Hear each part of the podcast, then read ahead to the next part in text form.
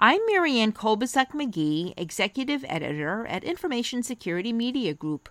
Today I'm speaking with Itai Maor, Chief Security Officer at Intsights, a threat intelligence firm. Itai will be discussing cybercrime trends involving healthcare. So, Itai, I understand that you have some new analysis that shows that aside from selling databases of patient information on the dark web, cyber criminals are now auctioning admin access to back end patient and doctor portals.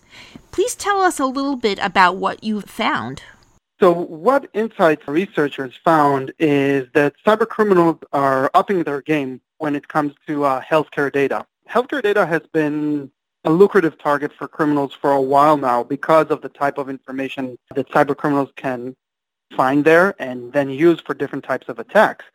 So we've been seeing databases, username and passwords being sold in the dark web and in some areas of the deep web as well for quite some time now. But what we're now seeing is that cybercriminals are offering admin access to these systems, which is a real game changer because admin access is very different from just a database of username and password.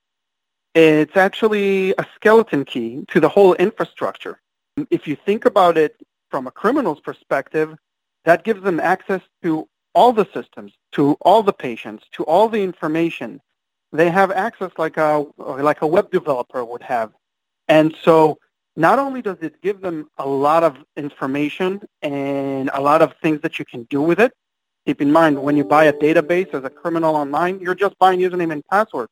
If you have back-end access, you can actually change some of the data as well. And in addition to that, it helps them bypass security systems because admins have access to everything. And so this will not pop up as an anomaly or something out of the ordinary when an admin user goes and touches each and every aspect of the backend server. So, Itai, how are these cyber criminals who are selling these admin access, credentials, privileges on the dark web obtaining the admin access? Are they stealing them through phishing sorts of incidents? How, how are they getting their hands on this? So they did not disclose how they got it, but it's pretty safe to assume that they target specific individuals uh, working for these clinics, for these hospitals or facilities, and then through means of social engineering or uh, spear phishing attacks, they obtained the uh, username and password. Now, they might have been lucky. They might have found a username and password in some other repository. You know, we see a lot of leaked databases, and we're able to connect it. But honestly, targeting a specific person is not very difficult today. I mean, if you would have asked me this 15 years ago and you told me, hey, how do you target somebody in a clinic, I, I wouldn't know where to start. But today you can just go online on LinkedIn and find out who's the database manager, who's the back-end uh, web developer for, for any one of these facilities and target them directly, and it becomes a pretty easy type of attack.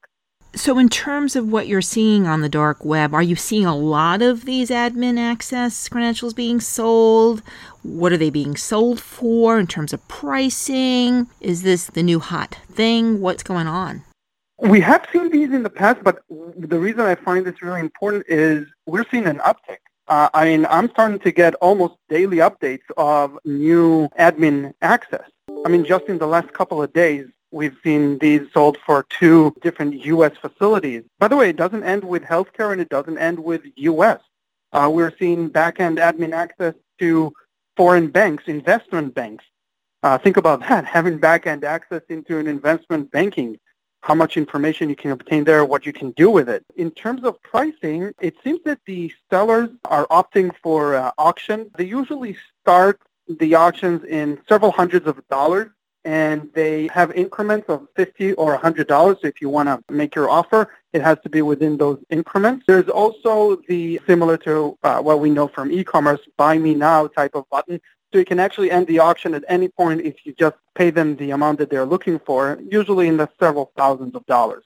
And what do you see in terms of who's buying these admin access credentials? And once the cybercriminals do get into these systems, what sorts of attacks and compromises are we seeing as a, a, result? Anything that we've been seeing lately that you could trace back to some of these auctions? So we don't know who the buyers are. Uh, the seller will not disclose that. But when you think about the type of attack that you can run when you have this type of information, it's pretty clear who would be a potential buyer. When you look at healthcare records, they're really a gold mine for cyber criminals. You can easily see that if you look at the price of how much patient data costs versus how much a credit card costs. Credit card runs today for a dollar usually, maybe two or three if it's a premium card. Patient data runs for several dozens of dollars, usually around the $50 mark. And then the type of information in there allows you to do all kinds of attacks. The attacks, by the way, don't have to be directed at the healthcare uh, institute or the healthcare industry at all. You can use that type of data for synthetic IDs to create bill pay fraud, to perform account takeover attacks. The healthcare data is so rich. There's so much information. There's so much personal identifiable information. There's uh, social security numbers in many cases. So we've seen cases where this information was used to, to create false insurance claims. You go and you have a surgery under somebody else's insurance because that information is included in what the hospital kits. So there are all kinds of different types of attacks that fraudsters and cyber criminals can run. You can then take it to a different level. Uh, some of these uh, uh, systems allow you to order or change drug dosages. So you can order drugs potentially. And then, of course, when you get back-end access to some of these systems, you also have information, really private information about different illnesses and systems that and drugs that deal with that. Those can be manipulated, but now we're going really into the more nefarious side of things. I believe this information is mostly used for criminal fraudulent activity. So, when we talk about the back end access that these criminals are getting, what is your advice to healthcare entities to avoid falling victim to these sorts of scams? And is the healthcare sector, from what you can tell, more susceptible to these sorts of incidents than other sectors? Or is this something we're seeing sort of bubble up now with the healthcare sector? So I'll start with the uh, second part of the question. Historically speaking, the healthcare systems are not as secure as, for example, banks or financial institutions just because cyber criminals started by targeting financial institutions because that's where the money is at. Once the financial institutes started putting up the walls and uh, they understood that they have to up their game against the cyber criminals, the criminals started looking for other targets. Now, healthcare is one of the first targets that was chosen, again, because of the abundance of information that you can collect there and the type of attacks that you can perform with it. Keep in mind also that a lot of these systems in hospitals are not super up to date, and I get that. You know, IT security teams in in hospitals and in critical infrastructure, they have a hard job. You know, it's not easy. Nobody loves patching their systems and rebooting them and all that. But when you're talking about healthcare and critical systems, patching is a real pain. Also, a lot of these systems that doctors use require browsers. In many cases, they use very old browsers, so they're not patched, they're not up to date. Regarding what hospitals and healthcare systems can do, I think the number one thing is, first of all, be aware of the problem. So, you know, having threat intelligence like this telling you that, hey, your information is being sold or discussed even on the dark web, on the deep web, is extremely valuable because you know that they're up to something. So I think threat intelligence is the basis of this. Once you know that you're a target, and even if you're before you even know that you're a target, of course, it is the basic things of having patch systems. And I know I just said it's not easy in some of these systems. It is training the staff for security hygiene and, and having a security culture in an organization and of course, on top of that, it's the usual stuff uh, like having good passwords, passphrases, or using two-factor authentication, especially when we're talking about admin users. Those accounts should be secured in all the proper ways that, that we know from the IT world. So it's kind of a multi-layered approach. And finally, with all that said, any other evolving trends that you're seeing involving the healthcare sector and the dark web?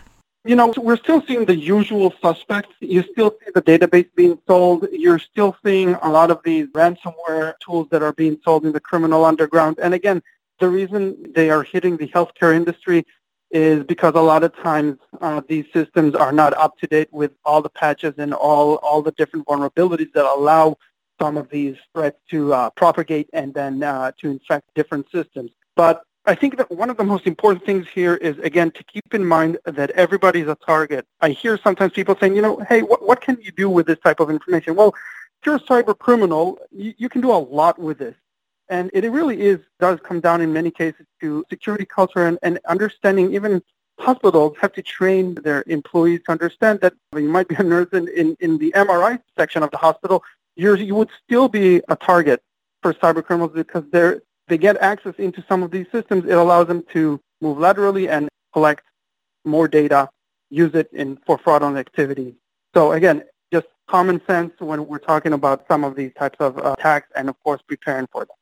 Thanks, Itai. I've been speaking to Itai Maor. I'm Marianne Kolbasuk McGee of Information Security Media Group. Thanks for listening.